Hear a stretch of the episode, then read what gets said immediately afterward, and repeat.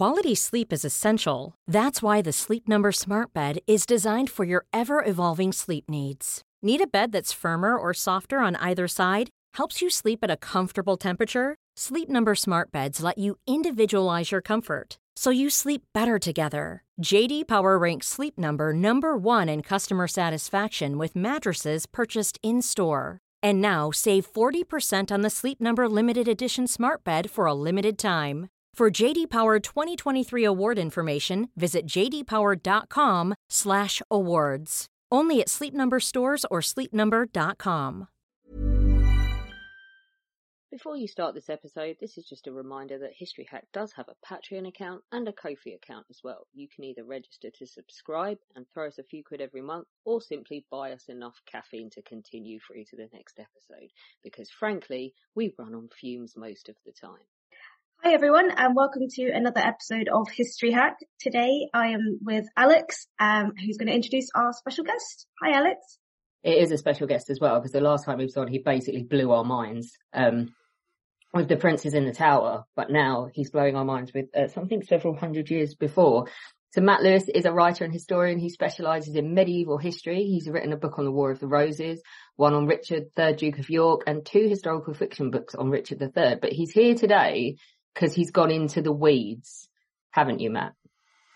Uh, there's no harm in roaming around. I mean, I I worry about myself because I seem to be attracted to historical civil war. So I wrote wrote a book about the Anarchy, which is kind of the, an earlier civil war, uh, and this kind of felt a little bit like the sequel to the Anarchy. So I just kept mm. going in the same direction. Makes sense, I suppose. And like by being medieval, you do get a thousand years to play with. Unlike us two, we get five. So uh, you're better off. I mean, and the best millennium in human history, you know, all the best things happen in the medieval period. I'm going to put you history off with Lockie, who says that nothing happens between the dinosaurs and the French Revolution. Uh, I want to get you drunk and see you go at each other one day. Um, but we've had episodes about Henry II and Eleanor of Aquitaine um, before. So, Matthew, what are you going to tell us that's new? What? How are you framing the story for us to uh, blow our minds this time? Hopefully just by looking more closely at their relationship, the way that they interacted with each other. So the book I wrote was effectively a joint biography. So you tend to either get one on Henry II or one on Eleanor of Aquitaine, but this was aimed squarely at telling both of their stories together because without understanding both of them, you can't properly understand either of them. And I think understanding their dynamic sheds different light on some of the the points in their story that are usually taken as, as read, as fully understood. And as well, what we find very rarely in history is that the woman trumps the man. She's a far more recognizable name than he is, which we'll get to. But let's start with Eleanor. What does her early life look like? I mean, it's, it's a bit hectic and chaotic and difficult in a lot of ways. um, she, she's born, we think in 1124, so her date of birth because she's a medieval woman. Nobody mm. knows. So I, I'm always conscious when I talk about this stuff. I must sound horrendously misogynistic in some of the things that I say, but they're just facts of dealing with medieval people quite often. Um, her, her date of birth is often given as 1122, but we have a family genealogy that gives her age as 13 in 1137, which would put it probably more likely around 1124. So we're not even 100% sure when she's born. Um, she is the, the daughter of William X, the Duke of Aquitaine. So all Dukes of Aquitaine have to be called William. It's just the law. That's not um, confusing at Christmas, is it? Well, no. You know, that's William the Ninth, and it goes all the way back from there. Um, her first son is called William because she's only ever really interested in Aquitaine. Um, she has uh, her mom is Ainor of Chatellerault, and it's been suggested that her name Eleanor comes from being Alia Ainor, so another Ainor. So she's sort of named after her mother, perhaps. Um, but even that is a story in itself. So uh, Ainor is the daughter. This is going to get really complicated really quickly. Ainor is the daughter of Eleanor's grandfather's mistress. Okay. So her granddad, William the Ninth, who is a huge character in his own right, he's um, considered a, an early troubadour. He was basically a rude poet um, and a bit of a rogue. He had an affair with a woman who is fantastically named Dangereuse de L'Isle Bouchard. Um, she was married at the time, um, so Ainor is her daughter with her husband, but then Eleanor's granddad had an affair with her grandmother. It's weird. Um, but yeah, you know, William IX apparently used to go into battle with uh, a picture of Dangereuse painted on his shield because he loved her so much. Um, he kicked his wife out of their castle and gave her her own tower in the castle. Um, so in many ways, uh, a bit of a terrible rogue. Uh, Eleanor had a, a, younger sister who's often called Petronilla. So again, her name changes a little bit in various stories, but we normally call her Petronilla. And she also had a brother called William, unsurprisingly, because he was going to be Duke of Aquitaine. He's known as William Aigret. Uh, so William dies in 1130 at the age of four, and uh, Eleanor's mother dies around about the same time as well. Um, so she effectively becomes her father's heir at that point, and her dad doesn't seem to make any effort to to remarry or to produce another son to be the next Duke of Aquitaine. So Eleanor is left there for several years as her father's heir and the next Duchess of Aquitaine. And I think in terms of her upbringing, Aquitaine's often viewed as this kind of really lively, relaxed environment in contrast to the, the very grey, austere, um, straight-laced Paris in the north of France. So Aquitaine kind of sits there between Italy and Spain and France and has lots of different influences going on.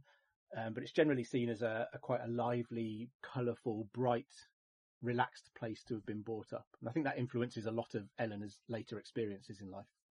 Our listeners who are aware of Eleanor of Aquitaine's story um, will probably know um, her first marriage to King Louis of France, who she married in 1137. Can you tell us a little bit about her time as Queen Consort of France and, and how that all ended? Yeah, so Eleanor's dad um, dies during a pilgrimage to Santiago de Compostela in what's now Spain. He's only about 38 when he dies. It's quite unexpected. Um, but as I said, he'd made no effort in the, the six or seven years since his wife had passed away to remarry or anything like that.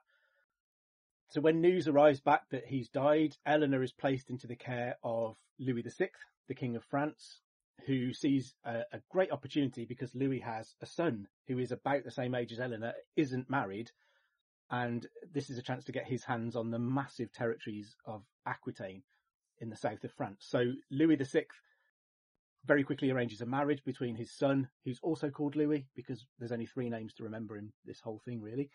Um, and kind of within weeks of their marriage, Louis VI dies. So by the time they get back to Paris, Louis comes down to Aquitaine to marry Eleanor. By the time they get back to Paris, he's Louis VII and she is Queen of France at the age of maybe about 13 or 14, depending on where we put her date of birth. So she's going into this completely different environment in her early to mid teens. All of a sudden, she's not only the Duchess of Aquitaine, she's now the Queen of France as well, uh, and being pulled out of that, that Aquitanian environment into this slightly drabber um, atmosphere in France. But initially, I think it's generally considered that the, the relationship went fairly well, at least in the sense that the two seem to have been quite close. There's lots of stories that Louis loved Eleanor, which has to be turned by the chroniclers into a story that she he loved Eleanor too much. Um, so she was behind all of the bad things that happened. It was her terrible influence over him. Um, but she she does seem to have this good relationship with Louis and lots of influence over him. That does start to cause problems fairly early. So she encourages Louis to help her press an Aquitanian claim to the county of Toulouse. It's a whole long story, but Dukes of Aquitaine claimed to be counts of Toulouse and they weren't ruling there at the moment. So I think Eleanor thinks, well, now I'm married to the King of France. I can sort this one out. So she takes Louis down there on campaign. All goes horribly wrong. Louis messes it up and they have to sort of retreat without getting control of Toulouse. Eleanor's sister also goes with her to Paris, ends up getting into an affair with a much older married man, and he uh, he causes all sorts of problems because of his, his marriage. And essentially, again, Eleanor gets Louis to get involved in this and it causes all sorts of problems amongst his nobility. So her influence over him is starting to cause problems. 1147, so kind of 10 years into their marriage, they famously head off on the Second Crusade. So they go to the Holy Land uh, to try and take back Jerusalem.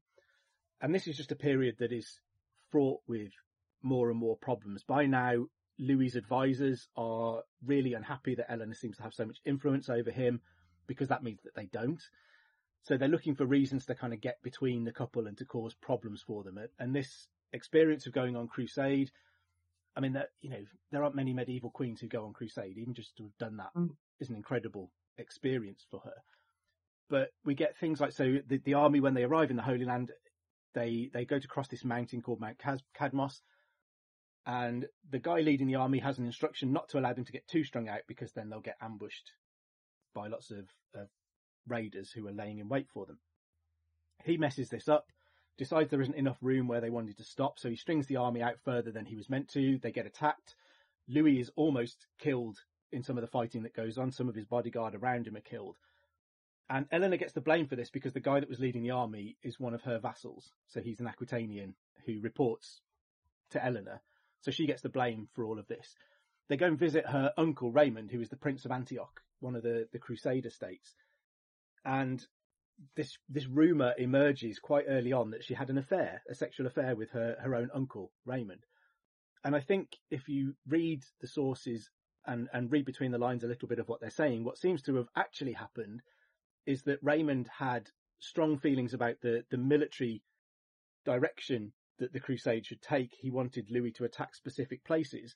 Louis just wanted to go to Jerusalem because Louis was more concerned about going on pilgrimage to Jerusalem than he really was about picking any fights. And Raymond sort of tried desperately to get Louis to do what he counselled. And Eleanor seems to have taken the line that, you know, this is a guy who's in it. This guy knows the land, he knows the territory, he knows what we should be doing. If he's advising us to do this, maybe we should do it. And Louis won't go along with this. So this turns into the only reason chroniclers can come up with for, for Eleanor going against her husband and siding with her uncle is that they were having an affair together. You know, there can't possibly be a rational explanation like she knew what she was talking about and she believed her uncle knew what he was talking about. So you get these stories that Eleanor is kind of ripped away in the middle of the night. She, she asks to stay in Antioch with her uncle Raymond and help him out. And Louis throws a massive fit and, and drags her away in the middle of the night, so kicking and screaming away to Jerusalem. Um, and actually, before they make it back to France after the crusade, Raymond would be killed in some fighting. And you wonder whether Eleanor blamed Louis to some extent for her uncle's death for not sort of listening to what he said. So you even get later crazy stories that Eleanor planned to run off with Saladin, who was about 10 years old at the time that she's in the Holy Land. Um, but ultimately, you know, they spend an Easter in Jerusalem, which must have been an incredible experience for a, a medieval Christian to spend you know, Easter in the, the holiest of cities. Um, but by the time they come home, they're in trouble. Uh, the relationship seems to be falling apart. They visit the Pope on the way back, who blesses a bed for them to sleep together in and forbids them to get to, to separate. I nearly said divorce, but we shouldn't really talk about divorce during this period. They have marriages annulled. Um, and uh, they get back to France nine months after they, they sleep together in this blessed bed. They have a child, but it's a daughter, their second daughter. And Louis desperately, desperately needs a son by this point to succeed him on the throne of France. And so ultimately their marriage comes to an end in 1152 with, the, with an annulment on the grounds of consanguinity, which is exactly what the Pope had forbidden them from doing. But the reality behind it is that Louis needs a son and he's, he's getting a bit panicky and jumpy and he wants to remarry because he's blaming Eleanor for the fact that they can't have a son. Of course he is. because men. Yeah. and this is this is where I think Eleanor must have really, really got under Louis' skin because, uh, you know, She goes off and has a Marry someone parliament, else. doesn't she? As well. Yeah. two sons. Within a year Yeah. of her first marriage, she's got a son, and then she has four more sons after that. So then everyone must be looking at Louis and thinking maybe she wasn't the problem. Yeah, like a dick now because yours doesn't work. Um, can we just go back and do what History Hack does best and rabbit hole? You mentioned that she only cares about Aquitaine. Um, as a 20th century historian, I hear that word because I hear her name. I know it's somewhere that's now in France. Why? Why? What is Aquitaine? Is it amazing? Uh, where is it? Like for listeners that aren't familiar. So it sits in the southwest of what is currently France. So Mm. up against the border of what is now Spain, um, almost heading towards the the Alps and the, the the access to Italy, which is where Toulouse is to the east of Aquitaine, which is the bit of land I, I mentioned they were fighting over. So it's a it's a huge piece of land, and the thing about French kings during this period is they control a really small piece of land around Yeah. Paris, and they rely on these ties of fealty to, to counts and dukes around France to prop them up as king. And what Aquitaine is is a really loosely controlled collection of counties. So the dukes of Aquitaine are, are counts of Poitou, which is in north the north part of Aquitaine. And they're they're in a similar situation to the King of France. As long as they don't pull too hard on these ties of loyalty, it all stacks up and they get to be Duke of this incredibly large area, Mm. which at, various times has been um, a kingdom. You know, Charlemagne set it up as one of the, the kingdoms when he split, when his empire was split up. It became a, a briefly a kingdom. So it always had this idea of of independence, separation from the rest of France. It it felt, I think, much more like a Mediterranean country than the north of France, kind of on the North Sea. So there's a really different atmosphere down there. They even spoke a different language in Occitan, which is a slightly different dialect from the French that was spoken in other places. So there's a really distinct identity in this place in the south of France. This But really also- sunny, beautiful place. Like I'm starting to figure out when she gets yeah to France and England why she's still so attached. I mean, if this was a movie, you would literally be walking out of the sunshine with the birds around you into the drab, bare castle walls, and no more music, and it's all miserable in comparison, I think. Um, and I think lots of the actions that we see in her life constantly betray her overriding concern being the future of Aquitaine. Who's going to be the next Duke of Aquitaine? How is Aquitaine going to maintain its independence in in whatever situation it finds itself in? And we see that time and time again throughout her life as her kind of overriding political interest. Thanks. I just think that really helps like flesh her out and show you what she was about because obviously we're English and we go yeah, but then she comes to England and her life really starts and actually no, it's the reverse. Absolutely not. I think she would see that as being dragged even further away from where she wanted to be. Yeah. Um, and, and she must have felt to some extent, she, she comes from a, a, a line of really strong women who were rulers in their own right quite often. So in the Iberian Peninsula in Spain, it wasn't unusual to have women who ruled. And even in France, you had women who acted as regents and it was the norm. Mm. And I think her being kind of the, so the her dad was William the the eleventh. There was there was eleven Williams all in a row, all male dukes who maintained Mm. Aquitaine. I think her her big fear was that she would be the woman who came along, and because she was a woman, it would get consumed into a husband's set of lands, and it would become kind of an afterthought, just part of something else. And I think she didn't want to be the person who had allowed that to happen simply because she was a woman. So she Yeah. fought as hard as she could to be a duke. If she Mm. wasn't going to be someone else's wife, she was a Duke of Aquitaine. That, that, so you've already blown my mind because now I'm looking at her in a completely different way. I'm looking at her in a kind of way that's sort of like, she doesn't go to begin a career as Queen of England. She sort of gets, she's being cast further away from, like you say, where she would want to be. But we do have to get her to England because we have to start talking about how she punks Louis by having all these sons. Um, so let's look at Henry. Uh, he's got an interesting upbringing, hasn't he? He has, I mean, he is a, a real adventurer. Even before he gets to the throne, you know, he has so much at such a young age. Um, he's born in uh, March 1133, so he's nine, ten years younger than Eleanor. It's a bit of a toy boy. He's born in Le Mans. His dad is Geoffrey, the Count of Anjou, and his mother is Empress Matilda. You know, if this guy wanted powerful women in his life, there are two of the most powerful women in the medieval world. Um, he is incredibly well educated. We have notes of who his tutors were while he's in Anjou, while he's in England for a while, and then grammarians who teach grammarians who teach him while he's back in Anjou again. And, and you know he's an incredibly intelligent, well-educated man who's really interested in books. Um, there are later accounts of him that say he spoke kind of every language from the the Atlantic to the Holy Land, at least to some extent. You know, he could get by in almost every language. Uh, he's held up as a, a very well-educated, intelligent man, which I think is slightly different to this, the the furious image that we have of Henry charging around fighting with everybody. It's just another facet that, that helps to round these people out. You know, he definitely was someone who was an absolute bundle of energy and would explode all over the place when necessary. Yeah, I mean, this is what's like so fascinating about talking to you about medieval history and Dan Jones, because they are two dimensional. Literally, the images we have of them are these people from a period before you've even got like proper portraiture. Um, they are 2D and actually seeing them as fully rounded people with like complicated lives and feelings. Like, yeah, he can be that guy charging around, but also as well, he's, he's not that guy all the time. Yeah, and some of what they do always has to be for show. So they, you know, particularly kings and noblemen that we read about have all got a public image to think about, which may not be the same as what they are in private. You know, they they have to behave in certain ways. So I think it's always important that, I mean, I always think wherever we see someone in history who's presented as very one dimensional, we should always look deeper because nobody's really like that. None of us are like that. You know, we, we would all like to think we've got several facets to, to our character and we can be different things at, different times. Um, and so, you know, Henry is quite often just viewed as this slightly furious little bundle of energy.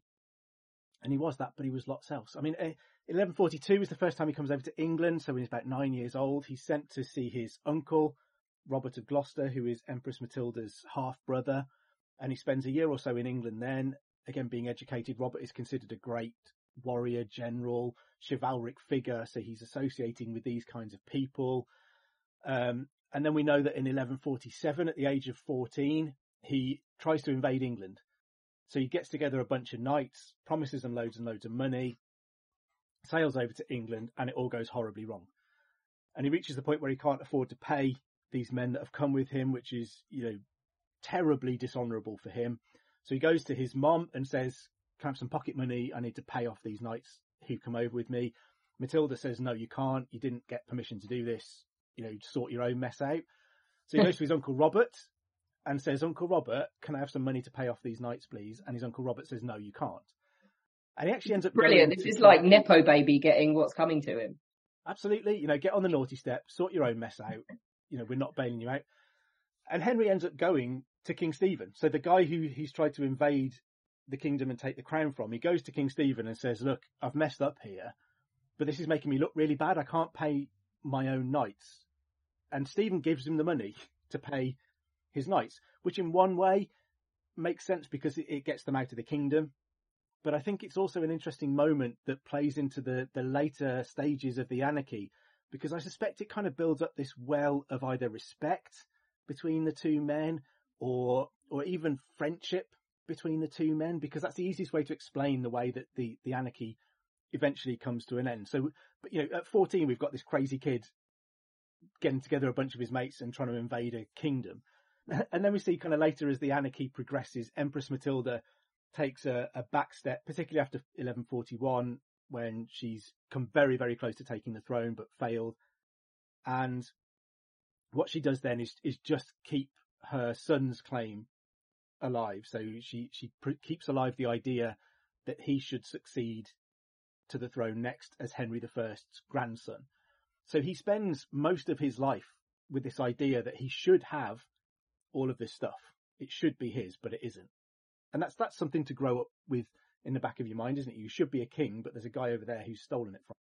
And that was just getting me thinking about some of the um, kind of other later kings and things like Henry the Seventh, where his mother Margaret Beaufort is bringing him up, you know, like as, you know, you should be the rightful ruler, you should be the king. And again, kind of growing up with that kind of sense of, of destiny or responsibility. And entitlement, you know, it, it, yes, it shapes someone in a very specific way to be brought up to believe that all of this stuff is yours. Absolutely. Um, and we're now going to go on to Henry II and Eleanor of Aquitaine as a couple. Um, and they're kind of one of my favorite royal power couples of the medieval era and have a really interesting story. Um, but of course, um, if readers are aware of, um, of their kind of the rest of their marriage, which we'll talk about later, obviously very dysfunctional family as well. Um, can you tell us a little bit about when they met? Because I think that was quite unusual. Yeah, well, I mean, the first time we know that they meet is in Paris in 1151. Um, so Eleanor is almost 30, she's in her late 20s by this point. Henry is in his late teens. And he goes to Paris to, to give homage to Louis for Normandy, which his dad has won and handed over to him in 1150. So we know that's the first time they meet. and you get these kind of romantic notions later that you know their eyes met across the the crowded throne room. Uh, I doubt it was anything like that at all. In fact, there are rumours after this that um, Henry's dad has an affair with Eleanor while they're in Paris, because there's later stories that you know he ends up marrying a woman who his dad had had an affair with. Again, there's no evidence to back this up, but if you want to throw a bit of mud at a medieval woman, an affair is always the way people seem to go with it. And then so when Eleanor's marriage ends um, in 1152, she very quickly understands, I think, that she has a big problem now. So she she's Duchess of Aquitaine again. She's no longer Queen of France. Uh, Louis has tried to keep Aquitaine for their daughters, but he can't make that stick. And on the way back home from Paris to Aquitaine, there are two attempts to abduct Eleanor and forcibly marry her. The first one by Theobald, who's the Count of Blois and Champagne, related to King Stephen in England. And the second is by a guy called William of Anjou, who happens to be Henry's younger brother. so this is a big family affair, you know. Now her younger, uh, his younger brother is trying to abduct Eleanor and marry her. So she gets back to Aquitaine, and I think she quite pragmatically thinks, I probably need another husband here. But if I need a husband, I need one who can stand up to Louis. And she must have been racking her brains of eligible bachelors around Europe who are in the position of having that kind of power, authority, the, the ability, the personality that she would need in someone who can stand up to Louis. And, and Henry must have been the obvious candidate. This might be where she's casting her mind about and thinking, hang on, that young guy who was in Paris a few years ago, he could be a good bet. So he's gathering this army to try and invade England again in 1152. And Eleanor writes to Henry and said, and says, would you like to come and marry me? And Helen, uh, eh, sorry, Henry kind of drops everything and charges down to Aquitaine because this is too good to turn down. You know, he's on the verge of invading England, but he's currently Duke of Normandy. His dad dies, so he becomes Count of Anjou and Maine and Touraine and, and those kind of central French regions. So if he gets Aquitaine, he's got this huge slice of Western France, which is all kind of his. So he speeds down there and marries Eleanor within about eight weeks of her annulment of her marriage to Louis. And I mean, I think it's fair to say that Louis is fuming. Not least because, not least because they're both his vassals. So as Duke of Normandy and Count of Anjou, Henry is his vassal. As Duchess of Aquitaine, Eleanor is his vassal. And, and he would have expected them to ask him for permission for such a significant match between two such huge, powerful landholders in his territory, and they don't. They just get married and then tell him later, and he is fuming. How would you like to look five years younger? In a clinical study, people that had volume added with Juvederm Voluma XC in the cheeks perceived themselves as looking five years younger at six months after treatment. Look younger, feel like you. Add volume for lift and contour in the cheeks with Juvederm Voluma XC. Reverse signs of aging by adding volume to smooth laugh lines with Juvederm Vollure XC. For important safety information and to find a licensed specialist, visit juvederm.com. That's J U V E D E R M.com. Not for people with severe allergic reactions, allergies to lidocaine, or the proteins used in Juvederm. Common side effects include injection site redness, swelling, pain, tenderness, firmness, lumps, bumps, bruising, discoloration, or itching. There's a risk of unintentional injection into a blood vessel, which can cause vision abnormalities, blindness, stroke, temporary scabs, or scarring. Talk to a licensed specialist to find out if it's right for you.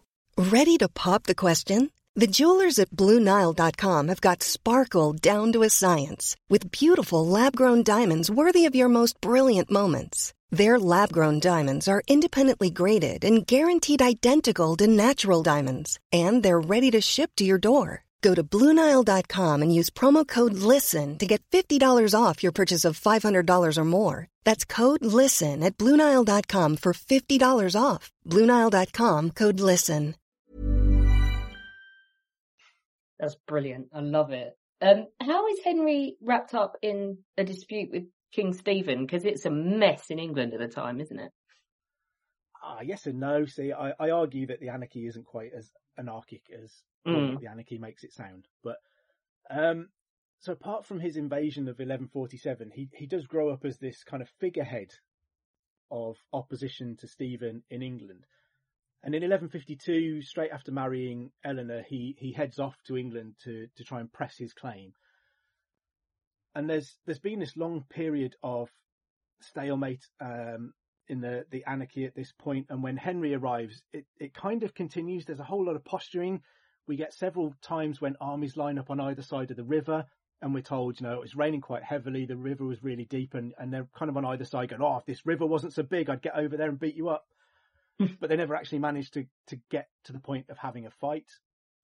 There's one instance where Henry and Stephen, we're told in a chronicle, have a, a meeting on their own, which is always tricky because who knows what was said when they had this meeting on their own to write it in a chronicle. But we're told they have their, this meeting on their own on an island in the middle of a river between their two forces, in which they both talk about how terrible it is that no one will fight for them, and you know how much they'd love to have a massive scrap, but no one else will join in. So you get this kind of weird stalemate, and then you it's a kind of a series of unfortunate events that allow the end of the anarchy. Stephen's oldest son Eustace dies unexpectedly, and Stephen's second son William makes it pretty clear that he's not interested in being king. He just doesn't want to be involved in all this fighting. He's actually an incredibly wealthy nobleman in his own right, and he's happy to stay that that way and stay out of, of the the fight for the crown. So we get a situation where Stephen effectively adopts Henry and appoints him as his heir in 1153. And then Stephen kind of dies in October 1154, so about a year later. And then we get Henry and Eleanor come over to England in December and are crowned on the 19th of December at Westminster Abbey. And that kind of, that break of a couple of months between the death of the previous king and the coronation was a real break for recent history. If you think Henry's grandfather, Henry I, had kind of, you know, his brother gets killed in a hunting accident and he leaves the body there on the ground and rides off to go and get himself crowned. And then Stephen had got crowned in a hurry when uh, Henry I had died. So to allow that kind of gap for someone else to potentially step into is is quite a break for recent history, and it's not quite clear whether Henry is waiting to see if anyone else moves. You know, has he got another enemy who's out there lurking who might move, or is this just a, a, a demonstration of supreme confidence? He's absolutely sure that he's got all of this wrapped up. No one's going to dare to oppose him, so he can afford to take his time. That's really interesting. And as you um, kind of allude to there, the transition between one monarch to the next in this period is something that can be quite fraught and that, you know, various examples of, um, you know, of kind of, um, usurpations and all kinds of things happening. And, um, yeah, how does kind of Henry, I mean, there, if it was a supreme sign of confidence, I mean, I don't know how it kind of went afterwards, but how did he kind of try to consolidate his power and make sure that he could kind of make a good start to his own dynasty. Yes, and part of the problem you get with succession in this period is that up until 1272, when Henry III changes the law, there isn't an automatic right of succession for from one king to another, from a father to a son or anything like that. So when a king dies, you get this interregnum effectively until the next king is crowned. There's no king's peace, so there's no law and order to be kept, and it can be a real problem. And that's why people like Henry I and Stephen are able to to jump into that vacuum and, and fill the void successfully. Um, and part of, part of the way that Henry gets control of things so quickly in 1154 is, as I mentioned earlier, you know, I question how anarchic the anarchy was. We call this civil war the anarchy, but I don't know that there ever really was anarchy. Henry gets government uh, departments and government functions, things like the exchequer, up and running and, and recording things again so fast that I think it really strongly suggests they never really stopped working under Stephen. Um, Scotland had taken a, a, chunk of land from the north of England that Stephen had been kind of so distracted fighting Matilda that he hadn't really been able to address that issue. When Henry becomes king, Scotland falls into a, a minority crisis. They have a young king on the throne. So Henry simply marches up there and says, right, I'm having this back now. Anyone got a problem with that? And no one is able to stand up to Henry. So he just gets all of that land back kind of really easily. Um, but this is where I do think we see Henry as a very energetic, active man. He is bombing around. I mean, by the time he's King of England, so he's King of England, Duke of Normandy, Count of Anjou, Maine and Touraine in the middle of France, and Duke of Aquitaine. This guy now owns land that stretches from Hadrian's Wall to the Pyrenees Mountains near the Mediterranean. So he's going to have to be active and busy and charging around all over the place. And I think particularly in England, what we see with him is, is him being utterly obsessed with taking back any right that his granddad Henry I had had. So his way of, of undoing Stephen's reign and, and the anarchy and disassociating himself with that is kind of looking at everything and saying, if my granddad had it, I want it and I'm going to get it back. And that's the basis on which he takes back the north of England from the King of Scotland. It's the basis on which he behaves in Normandy. It's the basis on which he uh, behaves around the church and all of those kinds of things. So that's always his kind of measure of success. If he gets everything back that his granddad had, he'll consider himself a success. I'm going to come back to the church in a bit, but I just want to dig a bit further. Um, so they've made Louis look like a dick. A, because they got married without asking him. B, because they then start spitting out sons like turbocharged. Uh, does, does he just get over this, Louis? Is there a rivalry between him and Henry?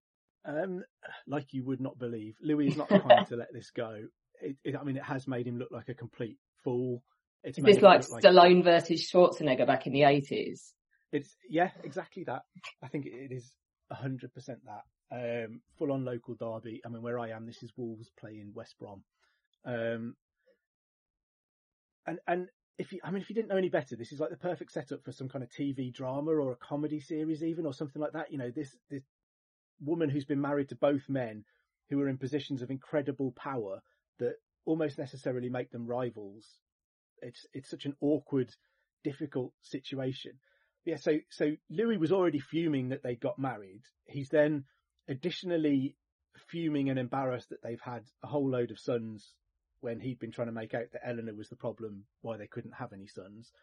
Uh, so the, the first one they have is William um, in 1153, so almost straight after they get married. He only lives till 1156, but then they have four more sons on top of that as well. So, and it's significant, I think, that their first son is born while Henry is campaigning in England and Eleanor names him William because that's the name of Dukes of Aquitaine. That's where her focus still is, I think. Um, but Louis, aside from being annoyed and embarrassed, is also facing this increasing political threat of this couple who own way more of France than he owns. That's pretty dangerous situation for him to be in. And I think he begins to focus all of his efforts on dismantling Henry's kind of growing portfolio in any way that he can do that. And he struggles because Henry is so militarily effective. Louis struggles to stand up to him in any kind of direct military way. And so he begins to look for other ways. And unfortunately for Henry, it's Henry's sons that kind of provide the, the perfect answer for Louis and who end up causing all of the problems. And then there's things like, you know, the Thomas Becket business. Louis is keen to get involved in all of that because it causes problems for for Henry. So he he will not let this go, and he focuses so much of his effort for the rest of his life on dismantling everything that Henry's got, and he hands that mission on to his son Philip as well. I love it. I love that there's just like a, a vendetta, ongoing vendetta grudge match between the two of them. Yeah, you worry that there was probably horses' heads in beds and all that sort of stuff. Yeah. And you mentioned Thomas Becket there, who of course we have to discuss as well in relation to Henry, because that was also such kind of a, I mean, well, you could tell us how, how key it actually was, um, in Henry's reign, but it's something, um, listeners will be very aware of, um, in terms of ha- what happened and the kind of myths around why, and then afterwards as well, Henry trying to atone for it. So can you tell us a little bit about your research into Henry and Becket? Yeah, definitely. So I think to some extent, Henry would probably be annoyed and surprised that we think so much about Thomas Becket because I think to some extent Becket was a bit of an annoyance to Henry, but he had so much else going on that I'm not sure it was ever really top of his list of priorities, which annoyed Becket and annoyed Louis as well because they desperately tried to be. So Henry and Thomas Becket have a brilliant relationship to begin with when they first come into each other's orbit. So Thomas is born 1119, uh, so he's kind of 14 years older than Henry. He's been in the service of the Archbishop of Canterbury, who's identified him to Henry when Henry becomes king as an incredibly able administrator and a, a, a good guy to have around. So Henry hires him as Chancellor, which is kind of the, the early equivalent of a, a prime minister. It's the most senior figure in medieval government. And in that role, Thomas is hugely effective, incredibly efficient, and he does all the bits of being king that Henry doesn't like because Henry kind of hates a lot of the pomp and ceremony that go with being a king. Um, he he has a crown wearing ceremony at Worcester a few years after his coronation, and Norman kings had always done they wore crowns a lot at Easter and Christmas and things like that to show off. And Henry does this one at Worcester, and at the end of it, he takes his crown off, puts it on the altar at Worcester, and says, oh, "I'm never going to wear a crown again," and he never does. Just not interested in in being king. And when Henry is trying to um, negotiate a marriage for his son to the daughter of Louis. So Henry's trying to build bridges. He can't be bothered to do a massive state entry into Paris. So he sends Thomas over to do it instead. And you get these chroniclers talking about this, this huge procession of men and, and crates of wine and barrels of beer and there's dogs and there's monkeys riding horses and all sorts of stuff. And it sort of backfires because all the chroniclers are saying, crikey, if this is the king's advisor, and he's this grand and impressive. Imagine what the king's going to be like. But then Henry just can't be bothered with all of that, that kind of stuff. But there are, I think there are also hints of, of a degree of rivalry between Henry and Thomas that might have been friendly, but which also I think might have sown some seeds of resentment in Thomas in particular. So you get these anecdotes of Henry and Thomas kind of ride past this elderly guy in the winter who is, is wearing scraps of clothes and freezing. And um, Henry says to Thomas, you know, be a nice man and, and give him a, a robe. And Hen- uh, Thomas doesn't want to give him his nice new posh cloak. So Henry kind of rips it off his back, almost pulls him off his horse and gives this beggar Thomas's um, cloak. And, you know, everyone's laughing at Thomas. And there are reports of instances where Thomas is throwing these lavish posh feasts, the bit that Henry doesn't like to do. And Henry will have been out hunting all day and he just rides his horse right into the middle of Thomas's great hall, hops off the back of the horse, jumps over the table, you know, sits down and puts his muddy boots up on the table and starts eating and, and just kind of undermining Thomas, even though Thomas is doing the things that Henry wants him to do. So slightly weird dynamic there. And when the, the Archbishop of Canterbury dies, Henry decides that he can get more control over the church in England. So get back some of the rights that his granddad, Henry I, had by making Thomas Archbishop there's lots of rivalry between church and state throughout Europe during this period as, as popes try to get more power and separate the church and, and secular rulers try to keep that authority. And so Henry thinks, well, I'll make my mate Thomas Archbishop of Canterbury, and then he can just sign control of the church over to me, and that'll be great. So Henry sends people to say to Thomas, great news, you're going to be Archbishop of Canterbury. And Thomas says, I don't, I don't want to be. Why would I want to be Archbishop of Canterbury? Um, and I think to some extent, this is this would almost be like retirement for Thomas. So he's he's going to be mm. taken out of the the highest political role in the government, be given this theoretically an incredibly prestigious position in the church, but then be forced to sign over any power that he might have had to Henry. He'll be the man that that signed away all of the authority in the church in England to the king, and then he'll sort of sort of lounge there, you know, as a an archbishop. Now he can't get married, he can't have children, anything like that that he might have wanted to do with his life. So he doesn't want to be archbishop but Henry sort of forces him. Um, and then Henry, so he's consecrated as Archbishop in 1162. Henry puts this um, paper before the church called the Constitutions of Clarendon in 1164, which is essentially handing over loads of authority to Henry, saying that you can't take matters relating to the church outside of England to the Pope without the King's permission, all of this kind of thing. And, he, and Henry turns up, you know, all excited. My mate Thomas is going to sign this off. And Thomas says no and refuses to sign it. And so Henry flips out. Thomas ends up fleeing into exile. Henry begins to persecute anyone who's connected to Thomas. You know, lots of his family are driven into exile as well. Clearly Henry's temper has broken at this point. And what Thomas does is go and hang out around the papal court, which is in France at the time, and also hangs out around the court of King Louis and desperately looks for ways to cause trouble for Henry. And, and this goes on for years and um, it almost seems to have been resolved in the end. It reaches the point, I think, where Thomas is just becoming an irritation to the Pope and to the King of France. He's not actually working as a weapon against Henry. He's just becoming increasingly annoying. And he tends to turn up whenever Louis and Henry have a peace sort of summit together. Thomas will turn up and throw a spanner in the works. So he's also now stopping Louis getting what he wants at various points as well. but in the end, it, it, seems to be sorted out in 1170. Thomas goes back to England um, on the basis that he's he's now going to behave himself. He's going to be a good Archbishop of Canterbury. But Henry's in Normandy at the time. Thomas arrives in um, England and immediately excommunicates all of the people that have backed Henry in his arguments with Thomas. And this is the point where we get that kind of news of this reaches Henry, and that's where we get this outburst that Henry uh, is supposed to have made that leads to these kind of four knights heading off back to Canterbury, and they end up kind of murdering Becket uh, in late December 1170 in Canterbury Cathedral. Um, and that kind of that quote is, has often been given as "Who will rid me of this turbulent priest?" or that kind of of quote. But I think the the most recent translation of the the Latin record that we have of it is is along the lines of uh, "What miserable drones and traitors have I nourished and brought up in my household, who let their lord be treated by such uh, with such shameful contempt by a low-born cleric." So slightly less direct than. But better, I think. Who who'll rid me of him.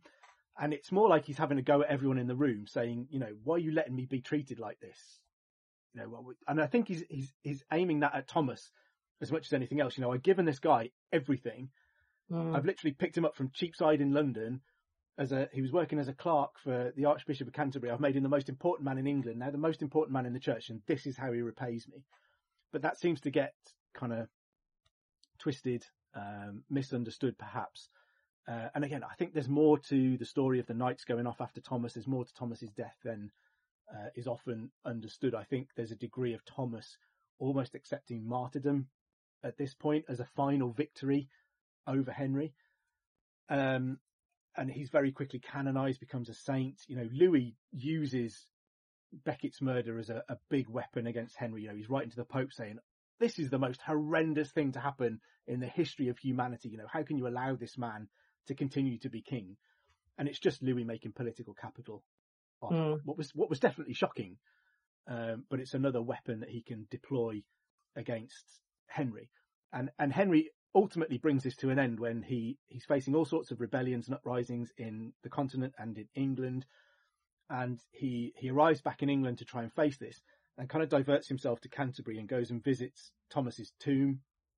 And we're told that he spends the night kind of allowing the monks to, to whip him with birch sticks and, and saying prayers at Thomas's tomb and being repentant. And news arrives in the morning that while he was doing all of this, the King of Scotland's been captured and the rebellion's fallen apart.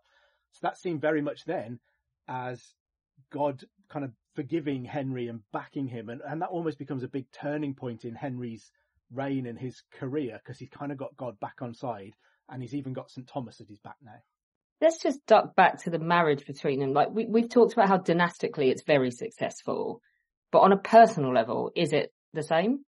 I think so. I mean, talking about love is always hard at this kind of distance in, in medieval relationships. I suspect there was a, a degree of love that developed. I think Henry, early in the relationship, we can see Henry kind of relying on Eleanor a lot as the much more experienced politician.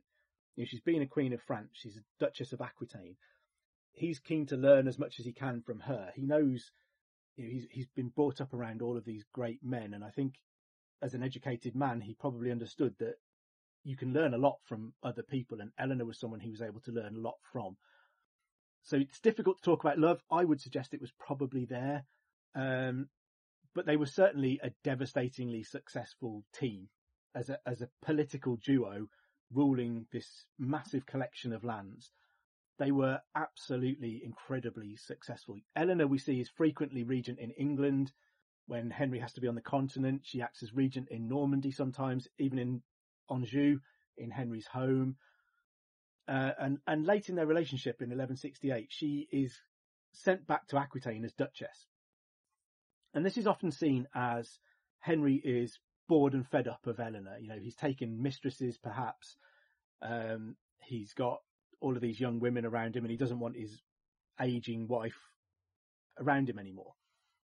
I think what happens in 1168 is, I mean, Eleanor's kind of in her mid 40s by this point. They've had loads and loads of children. So aside from the four daughters, they've got uh, four sons, they've got daughters as well. They're unlikely to have any more children. And because her focus has always been Aquitaine, I think this is kind of a, like a golden handshake, a retirement gift, a big thank you from Henry to say now you can go and do what you've always wanted to do, go and rule Aquitaine. Mm. Don't worry about anything else anymore. Um, Henry's trusted her to rule all of these places. They they've never necessarily had the, the kind of relationship that relies on them being together a lot because they control so much lands that are so far apart that they have to be separate. So her going to Aquitaine isn't some kind of big break in a in a relationship that had seen them living in each other's pockets up until that point.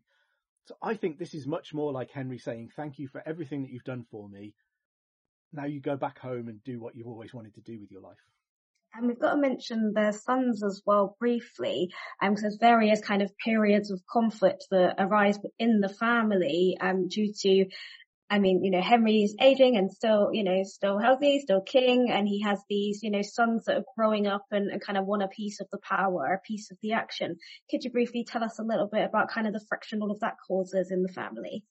Yeah, sure. So, um, we mentioned William, who, who unfortunately dies very young. Uh, after that, they have a Henry, um, who is frequently remembered as Henry the Young King. He's the only person ever to be crowned junior king of England in his father's lifetime. So this was a French tradition that helped secure the, the succession. Um, so we've got kind of Henry the young king. We've got Richard, who goes on to become Richard the First. We've got Geoffrey, who is Duke of Brittany for a while. And then we've got John, who goes on to become King John. Um, and, and they, so the, the argument with Henry has always been that he was so unwilling to let go of power that his sons rebelled against him. I would argue that's not the case. Richard, for example, is installed as Duke of Aquitaine, and he goes with Eleanor in 1168. He goes to Aquitaine to learn how to rule Aquitaine from the master, from his mom. And he is effectively, although Aquitaine is still under Henry's control, really, he's effectively independently Duke of Aquitaine. Geoffrey is married to the heiress to Brittany and becomes Duke of Brittany. And so he is given a fair amount of power there as soon as he comes of age. I mean, John is too young really to be involved in very much that's going on at this time. But Henry, Henry the Young King is the one that I think is a problem. So I suspect that Henry II saw something in his son that made him worried that this guy isn't ready. He, he doesn't understand what it is. And lots of the sources talk about Henry the Young King being quite kind of frivolous. He's not committed to, to government. He doesn't learn how to rule, all of these kinds of things. He's off on the tournament circuit all of the time, which is something that Henry II disapproves of. He bans tournaments in England because he doesn't like them. So Henry the Young King goes off and spends all his time on the continent touring around the tournament circuit with people like William Marshall. You know, how cool is that? Just to be going off partying with William Marshall all the time. But I think Henry II sees his oldest son as not ready to rule because he's the one that is denied power, where his younger two brothers are actually given a fair degree of power. So I don't think it's that Henry II won't give away power and authority. I think there's something about Henry the Young King, and it, and it's an odd thing because Henry the Young King rebels a couple of times, and he actually dies in rebellion in 1183 in rebellion to his father. And we get this situation at the end where, where Henry the Young King has been constantly promising to be reconciled with his dad and then going back into rebellion. And Henry the Young King sends word to his dad to say, look, I'm, I'm seriously ill. I think I'm dying here. Can you come and see me? And Henry kind of is walking out the door when all of his advisors say, you can't trust this guy. You know, he's done this so many times. He's pulled the wool over your eyes. You can't trust him. So Henry sends a ring off his finger to his son as a, a token of his, his love but but doesn't go and see him. And Henry the Young King does die, um, and then Henry is so upset and distraught. There's there's one chronicle that that credits him with saying, you know, I wish he would have lived longer to cause me more trouble, because he he desperately misses his son. He's he's in bits after Henry the Young King dies, even though he dies in rebellion to Henry, causing him all of this trouble.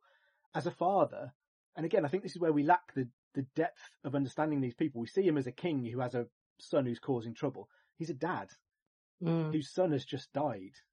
And yes, they'd fallen out at the time, but you know, how many times do we watch programs these days and understand that that can cause problems when you think the last thing you said to someone was something said in anger? The last thing that Henry did was say, I won't come and see you because I think you're lying about dying. I mean, that, that's got to have hurt him and upset him. So I, I just think there is so much more depth to all of this. But the, the big problem with Henry's sons is that Louis manages to get into all of their ears. So this is where Louis's kind of master plan plays out. And he, you know, Henry the young king marries uh, one of Louis's daughters from his second marriage. Uh, not one of Eleanor's daughters, because that would be weird. Yeah. Um, and and Henry goes to visit his father-in-law in Paris, and and Louis really pours this on. So Louis understands this idea of a junior king perfectly well because it's a French invention. But Louis real, really piles it on with, well, you know, you're a king, you've been crowned. Why don't you have any power? Why don't you have any authority? Aren't you the real king of England? And he really eggs him on. And this works with Henry the young king. It then works with Geoffrey, who dies in 1186 whilst at the French court with uh, Henry's, uh, with Louis's son, Philip, um, who succeeds him and carries on this kind of successful plan of getting between Henry and his sons to try and break up this, um, this Angevin set of land. So Geoffrey dies in the midst of all of this as well. And Richard falls in with Philip of France as well. And when Henry II dies in 1189, he's literally being chased through the French countryside by Richard and Philip. So again, the, the Capetian kings have managed to get between Henry and his sons. This is the real weak spot. And if Henry had hated his sons, it would probably have been easy to cut them, cut them loose. But Henry desperately loved his sons, I think, and, and was endlessly frustrated and died, you know, torn to bits by the fact that his sons conspired against him with the kings of France. We started with Eleanor, so let's end with Eleanor because we're all out of time. Um, we've already said it. She's a rare example where a medieval woman is more famous than her medieval man or men.